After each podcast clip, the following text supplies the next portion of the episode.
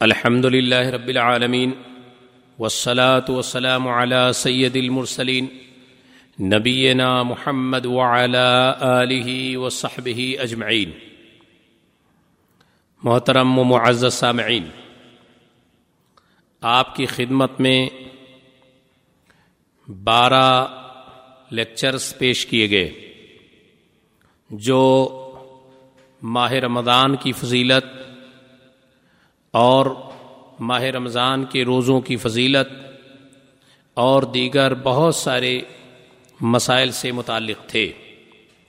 اس آخری نشست میں جو ماہ رمضان سے متعلق ہے، اس آخری نشست میں ماہ رمضان کے متعلق چند مسائل آپ کی خدمت میں پیش کیے جا رہے ہیں۔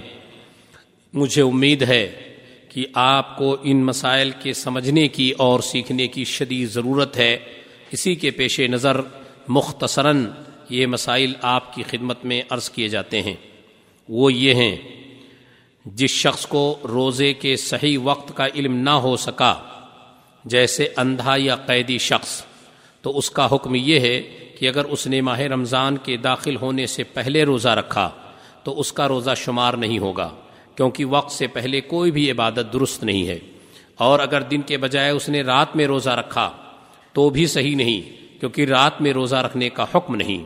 پتہ یہ چلا کہ شریعت نے جو روزہ رکھنے کا وقت متعین کیا ہے، جو تاریخ متعین کی ہے، اس کا پورا پورا لحاظ رکھا جائے۔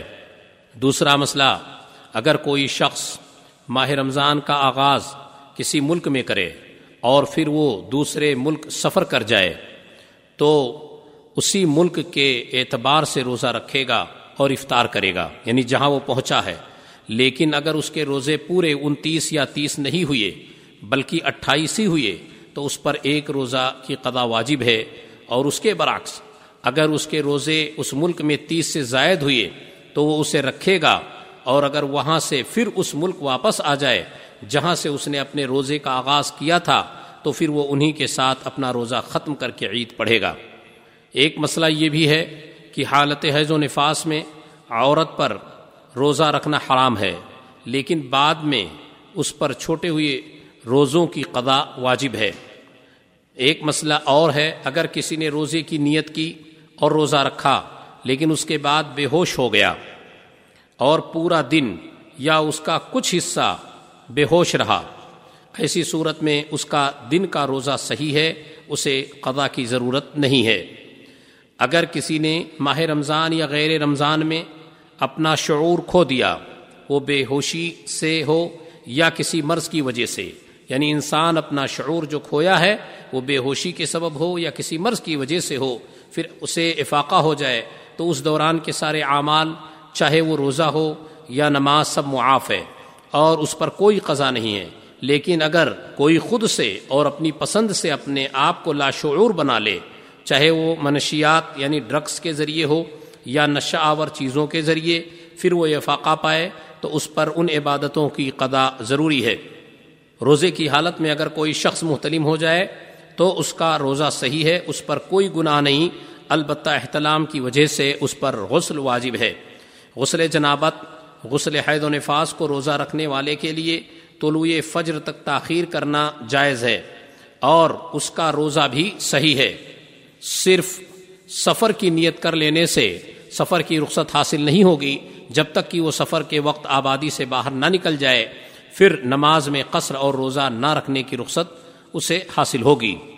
ایک مسئلہ یہ بھی ہے، جب جہاز سورج غروب ہونے سے پہلے پرواز کرے اور فضا میں بلندی کو پہنچ جائے، تو روزے دار اس وقت تک روزہ افطار نہیں کر سکتا جب تک کہ سورج غروب نہ ہو جائے۔ پھر اگر کسی نے اسے خیال اسے خیال سے کر کھا لیا کہ رات ہو چکی ہے، لیکن بعد میں معلوم ہوا کہ ابھی دن ہے یا اس خیال سے کھا لیا کہ سورج ڈوب چکا ہے اور بعد میں پتہ چلا کہ ابھی نہیں ڈوبا ہے، تو ایسے شخص کا روزہ صحیح ہے اور اس پر کوئی قضا نہیں ہے۔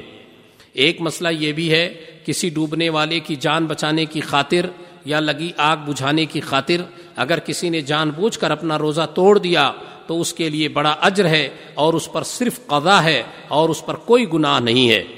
ایک مسئلہ یہ بھی ہے، اگر آپ ایسے ملک میں ہوں جہاں موسم گرما بھر سورج ہی نہ ڈوبتا ہو، یا موسم سرما بھر سورج ہی نہ نکلتا ہو، یا آپ ایسے ملک میں ہوں جہاں چھ مہینے کے دن اور چھ مہینے کی رات ہوتی ہو، یا اس سے زیادہ یا اس سے کم، تو پڑوسی ملک پر اعتماد کرتے ہوئے جس میں دن و رات الگ الگ ہیں، اسی کی روشنی میں ان پر نماز اور روزے کی ادائیگی واجب ہے۔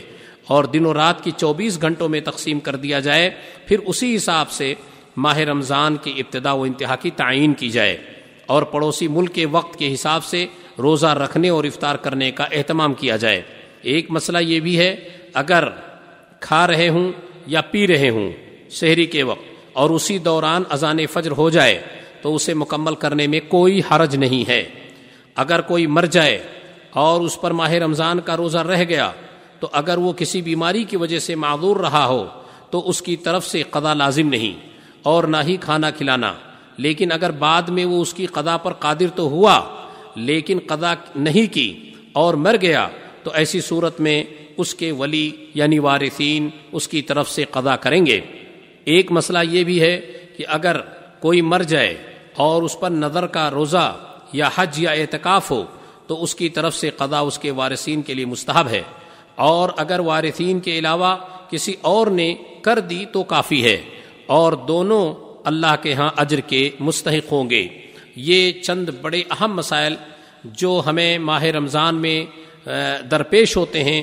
بعض دفعہ روزے کی حالت میں درپیش ہوتے ہیں۔ اس لیے یہ اہم مسائل بیان کیے جا رہے ہیں تاکہ آپ ان سے فائدہ اٹھائیں اور سوچ بوجھ کے ساتھ ماہ رمضان کا روزہ رکھیں۔ اور اپنے آپ کو مخالفات سے بچا سکیں اور صحیح انداز میں آپ اپنے روزے کی تکمیل کر سکیں۔ اللہ سے دعا ہے، اللہ ہم تمام لوگوں کو صحیح طریقے سے روزہ رکھنے کی اور صحیح طریقے سے ماہ رمضان گزارنے کی توفیق نصیب فرمائے۔ وہ آخر دعوانا ان الحمد للہ رب العالمین۔ و صلی اللہ علیہ نبینا محمد و علیہ علیہ و صحب اجمعین۔